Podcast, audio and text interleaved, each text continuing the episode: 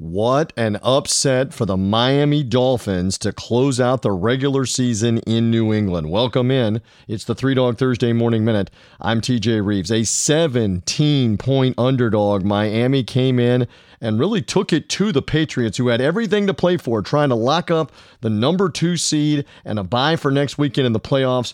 Miami, though, led the game 10 0. Miami led the game in the third period 17 10. And then Ryan Fitzpatrick, 38 years young, leads the game winning touchdown drive in the final minute. Are you kidding me? That the Dolphins snap a nine game losing streak in New England and cost the Patriots on the final day of the season a first round bye. They'll play on the first weekend for the first time since 2009 in the playoffs. That's why we love the NFL. That's why we can never figure this out. It's why we love our show. It's Three Dog Thursday. Find us later this week after the new year on Three Dog Thursday at threedogthursday.com. Subscribe, iTunes, Stitcher, Spotify, Google Podcast. And thank you for finding us here on the Three Dog Thursday Morning Minute.